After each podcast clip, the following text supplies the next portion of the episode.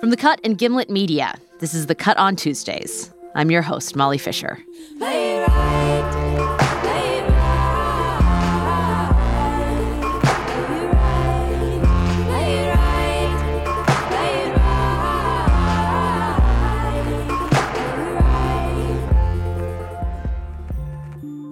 I'm sorry. Those are two words that can sometimes seem impossible to say. Or else, on the other hand, they can come tumbling out too easily. You can say them so often that they stop meaning much of anything at all. But this feels like the perfect time of year to talk about saying sorry. An apology is almost like the inverse of a resolution. Instead of planning what you'll do right in the future, it's about facing what you did wrong in the past. A little while back, we asked our listeners to tell us what they had to apologize for. And the answer was a lot. Hi, I hope this is clear. Hi, this is Amelia. Hi, uh, my name's Chloe. My name is Erin. How do I start this? My name is Hannah and I want to make an apology. I want to make an apology. I have an apology. In this episode, we're going to be examining the apology, taking a look at all the things we're sorry for and what it feels like to say them out loud. What are we trying to do when we say we're sorry? And what difference does hearing those words make to the person on the other end? In the first half of the show, we're going to be playing some of the messages you left. And what I find startling when I listen to these apologies is how honest they are. There's this unguarded sincerity to them that you don't always get to hear when someone says they're sorry. And we got so many more calls than we thought we would. They were so much more intense than we expected. It was like people had been looking for some place to apologize. In some cases, the calls were about very specific, very distant, shitty moments. The kind of thing that goes by fast, that maybe doesn't feel like the world's biggest deal as it's happening, and then, over the years, it festers. It swells. You'll be going about your business and you'll bump into that memory and ah. My name is Megan, and I want to apologize to Kasha Rubel because in the second grade, um, in Mrs. Wolverton's second grade class, I told Kasha that I heard that somebody else thought that she was stupid. And I don't think that I heard that, and I don't know why I said that. But I was a stupid second grader, and I told her that, and I made her cry. And I just felt so sick about it that I never talked to Kasha Rubel ever again. And I just feel really terrible about it. And so, Kasha, if you're out there, I don't know what you're doing with your life, but I just want you to know that you are not stupid. And I'm sorry.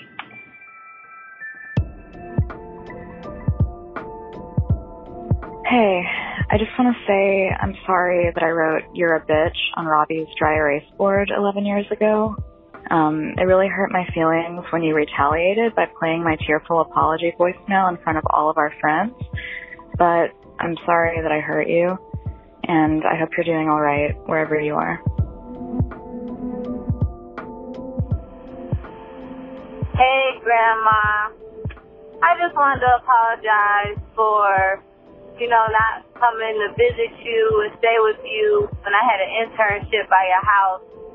And, you know, now that I can't see you in person anymore, I really regret those times that I just took for granted and, you know, just thinking like you didn't have cable, you didn't have Wi-Fi. What was I gonna do over there? But man, I miss you, Grandma. I love you. I wish I could be there with you. Hi, uh, this is Jenna. I was just calling to apologize to um my middle school crush in seventh grade. Uh, his name was Eric. Uh, Eric, I'm sorry for kicking you in the nuts when you asked to dance with me at the Christmas formal, and I thought it was out of pity, so I didn't. Uh, I didn't want to degrade myself by accepting your pity. I don't know. Uh, sorry, Eric, again, for kicking you in the nuts. Okay, thanks. Uh, bye.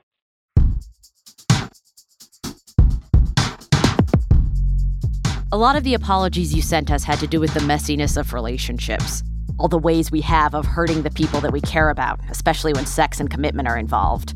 Maybe you see how you could have done things better, maybe you don't, but you still hate the way things turned out. So, I'm really sorry, Kelsey.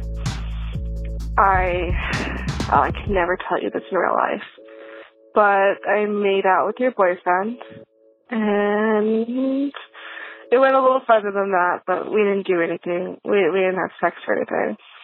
And in the time I was just, I was being so selfish and I was just like, well, he's obviously not happy with her, like this is fine. And now every time I see your name, I'm just like, oh god, what have I done? You are going to be absolutely destroyed if you ever find out about this. And I don't, like, you guys have been dating for like a year now, so I don't even know how long you guys are going to last. Because you guys talk about children, but also he did this and you don't allow him to like hug other women. He's so touch craved and Oh, I shouldn't say that to someone an apology. What's wrong with me? I should never blame them. Oh my god. Don't make out with your friends' boyfriends. Just don't do it. It doesn't feel good. It's not worth it. I'm really sorry. Um, hi. I want to make an apology to uh, a guy I knew when I was 16. I, I'm 21 now.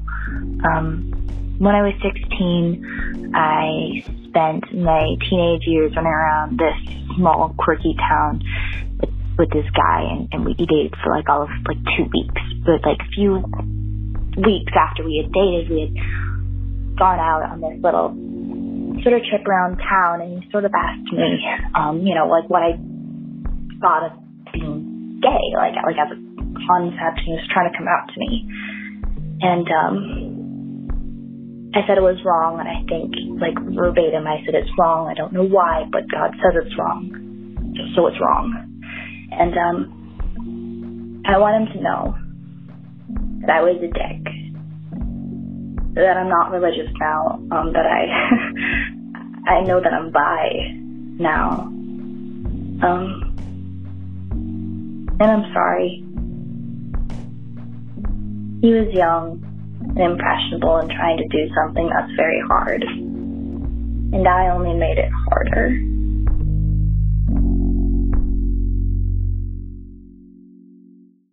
Hi, Mike.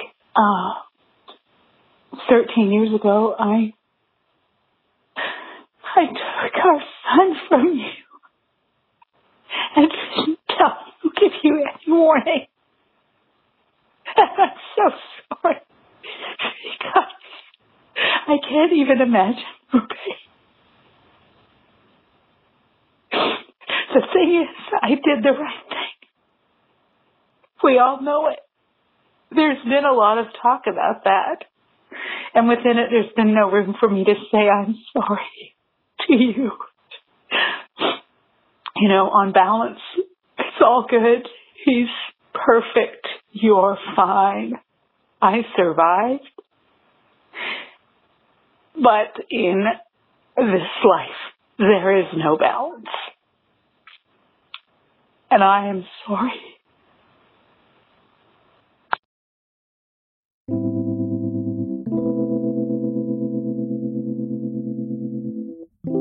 As we were listening through the voicemails, there were a handful like that last one that would stop us short. Those were the ones that seemed both necessary and futile, where the callers knew there was nothing left to do. If there'd been a chance to make things right, it was gone. They'd missed it. Hey, Molly. This is Brandy in Idaho. I want to apologize to my sister Josie, who is also in Idaho. Um, I'm the big sister. I was supposed to be the one there to protect her, and I didn't as a child. And I was supposed to be your mom, but I didn't want to do it. And I did a lousy job. I'm sorry I didn't go to your wedding. And I'm sorry I say the wrong things all the time. I'm sorry. And I love you. And I would do anything to do it over.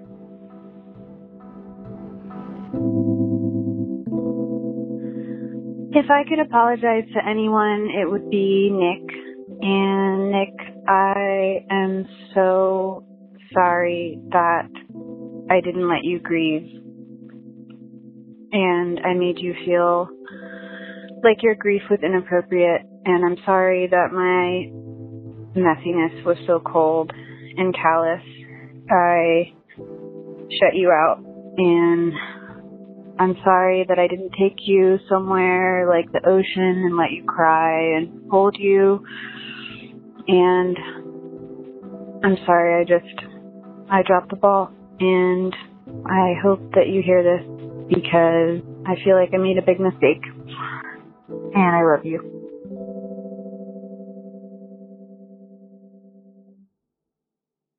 Hi, Mom. I want to apologize for something I said. It's been maybe 15 years since this happened, and I've always regretted it. My friend and I, we were staying the night on our way to San Francisco, and you had done something to the house. You done, redecorated, and you had painted, and you use this word to describe it, and I didn't really know what that word meant. I sort of did, but I didn't. And instead, I said to you, "Do you even know what that word means?" And you paused and you said, "No, I, I don't." And and I laughed. And when my friend and I got out to the car, she said, "You really embarrassed your mom." And I realized I had, and I felt really ashamed, and I I never apologized to my mom for that. And unfortunately, my mother passed away in 2013, and I never was able to tell her I was sorry. And I know that there's a million things that we both were probably sorry for over the course of our lives, and it's just it's just too late.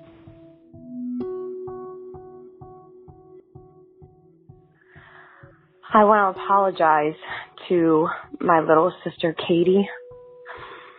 It's been 10 years.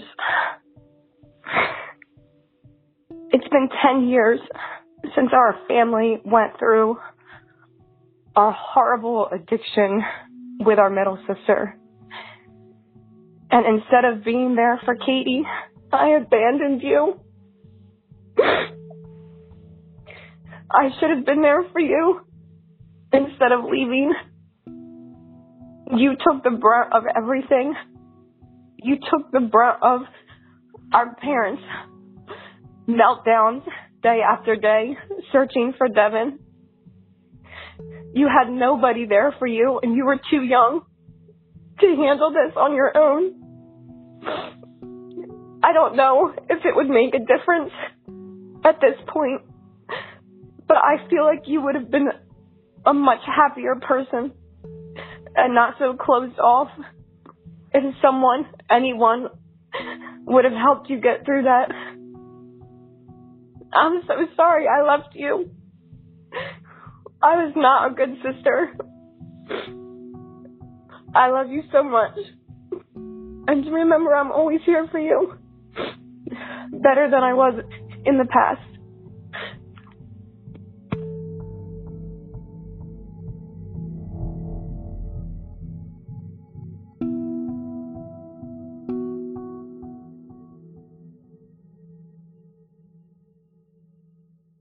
The apologies you sent us were so honest, which raises the question why aren't most apologies that good?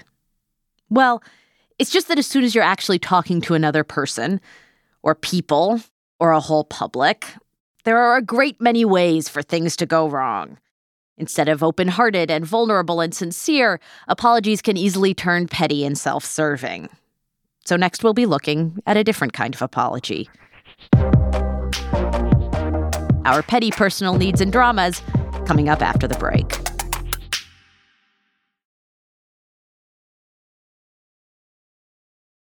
Welcome back to the Cut on Tuesday's 2019 Apology Extravaganza. Recently, I was talking about apologies with Heather Havrilesky, who writes the Cuts advice column, Ask Polly. She was saying how a lot of times when people apologize, you could feel them trying to hustle along the whole forgiveness thing. They say sorry and then they want things to go back to normal, ideally right away. As Heather put it, they're basically like, How much longer do I have to stay in this jail of shame? There have been many very public examples of this recently. But it's not a problem limited to famous men. I would argue that anyone who's ever had to apologize has hoped, on some level, that saying sorry would mean a speedy release from shame jail. And, unfortunately for all of us, that's not how it works. When you do something bad, you're going to have to feel bad for a while before it goes away. If it goes away. But that hardly ever stops us from trying. Allison Davis, Stella Bugbee, and I have been working together for five years now, which means we've all seen each other make plenty of mistakes and then have to figure out how to fix them. The three of us sat down the other day to talk about what we're up to when we say we're sorry. Here's Allison. I generally like feel like I'm always sort of apologizing for myself. Uh, like in J school, I had to like go out and do man on the street photos, and my partner was always sort of like the way you hunt your shoulders or like approach people. It's like you're already saying sorry for existing, and I was like, God damn, Armand, that is accurate.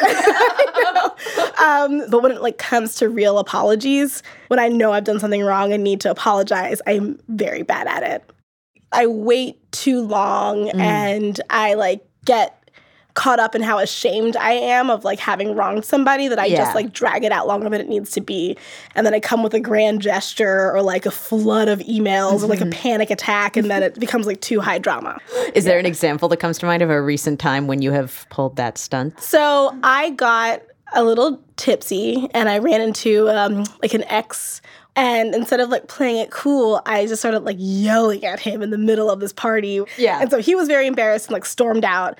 And I knew that I was in the wrong. And just like instead of the next day sending a message, I was like, I'm sorry. Clearly, I was not ready to encounter you in a social setting. I just like totally blocked it out. And then, and then like, I guess maybe a month later, I felt really bad about it. So I like sent a bottle of alcohol to his office to be like, so sorry, drinks on me, smiley face. And I was like, why did I do that when he like clearly would have just wanted like an I'm sorry for embarrassing you at this party. Allison's apologies are probably more extravagant than mine, but both of us do this kind of thing. These are apologies that have become a nervous habit, or a social currency, or another way to talk about ourselves. Lately, I've been aware that this is what I'm doing when I make little bullshit apologies. I'm fishing for reassurance. I mean, this kind of thing, as I explained to Stella. Oh, I'm sorry if that was awkward, or like, oh, I'm sorry if it was weird, you know? And then you're just hoping that the person will be like, oh no, of course not. It was fine. I feel like I tell you not to do that all the time. Really? Yeah, you come into my office, you're like, I'm sorry, was that was what I just did weird? And I'm like, Molly, no, it was fine. It's fine. like, stop doing that. When you think about when to apologize, it's like really like trying to quiet some level of like narcissism within yourself. Yeah. And I guess like that's really the difference between like a good apology and a bad apology, how much of your own narcissism is showing. but I have to ask, with the like apologies that are fishing for a little reassurance, those are fine, right? Like I don't have to stop doing that, do Yeah. I? Yes. Oh. you have to stop doing that. There's tremendous value in sitting with discomfort. It's fine to be insecure and feel uncomfortable and feel like you fuck something up or people are angry with you. It's okay. It's like you can sit there the next morning and think about what you know to be true, which is that you messed up in the conversation or you hurt someone's feelings. You don't necessarily need to make other people participate in your shame. If it sounds like Stella's speaking from a place of hard won wisdom here, that would be correct. She has, in fact, been on a lifelong odyssey of apology, which she told us about, starting with the day when she first learned to say sorry. I dropped my father's light meter. He was um, photographer, and I dropped his light meter, and it shattered on the ground as we were getting out of the car. How old were you? Eight. I remember it like clear as day. It was New Year's Eve, and I ruined his thing. And I was like, "It wasn't my fault." And he just looked at me and he said, "Just apologize, and then it will be fine." And I was like, "I'm really sorry," and it was fine. And then I remember thinking, it's so easy to get people to forgive you. as like if you just say like, I'm sorry, it was my fault. I take responsibility for it.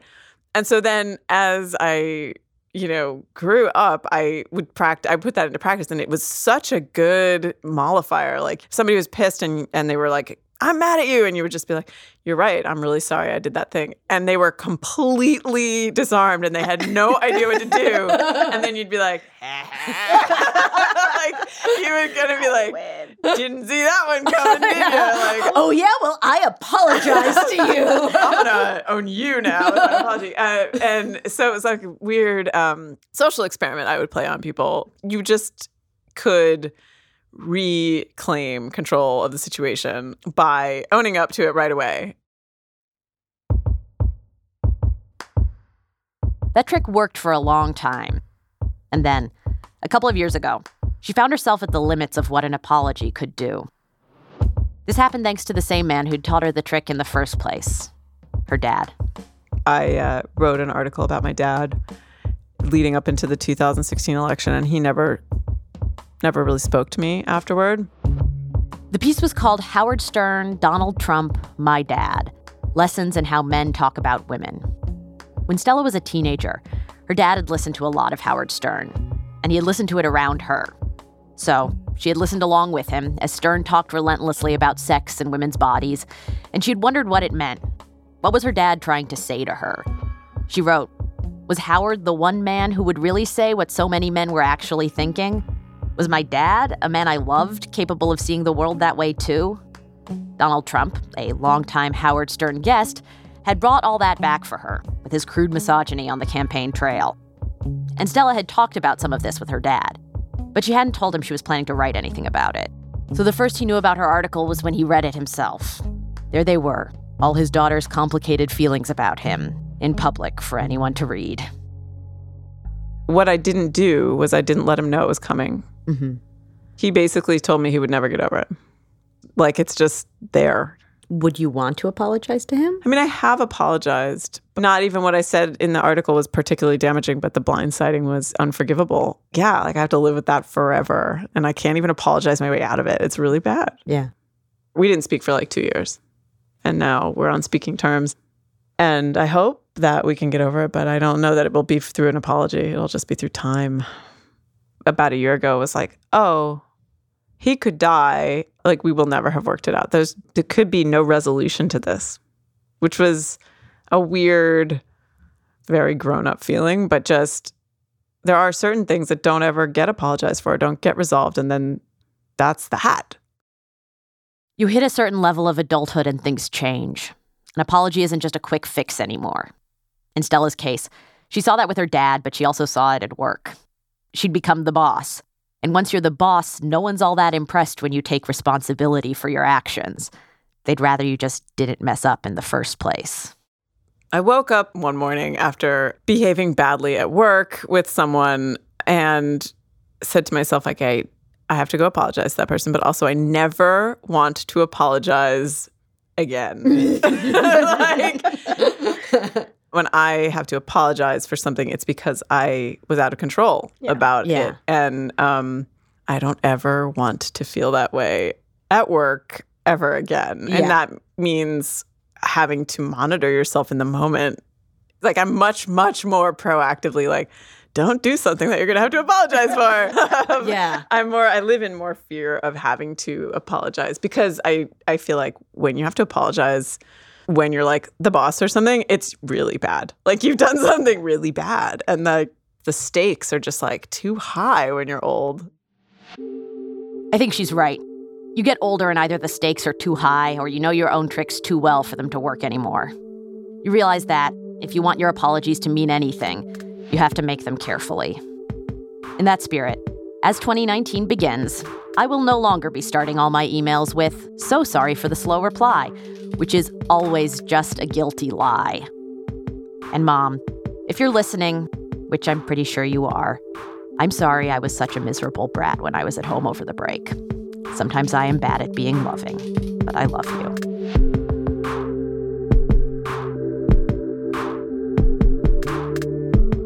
That's it for this week's show.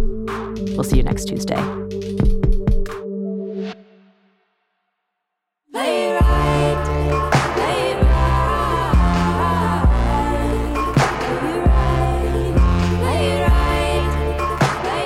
On Tuesdays is produced by Sarah McVeigh, Olivia Natt, and Peter Bresnan. Our senior producer is Kimmie Regler. We're edited by Stella Bugbee, Nazanin Rafsanjani, and Alex Blumberg, who once identified as a rollerblader. Music and mixing are by Haley Shaw.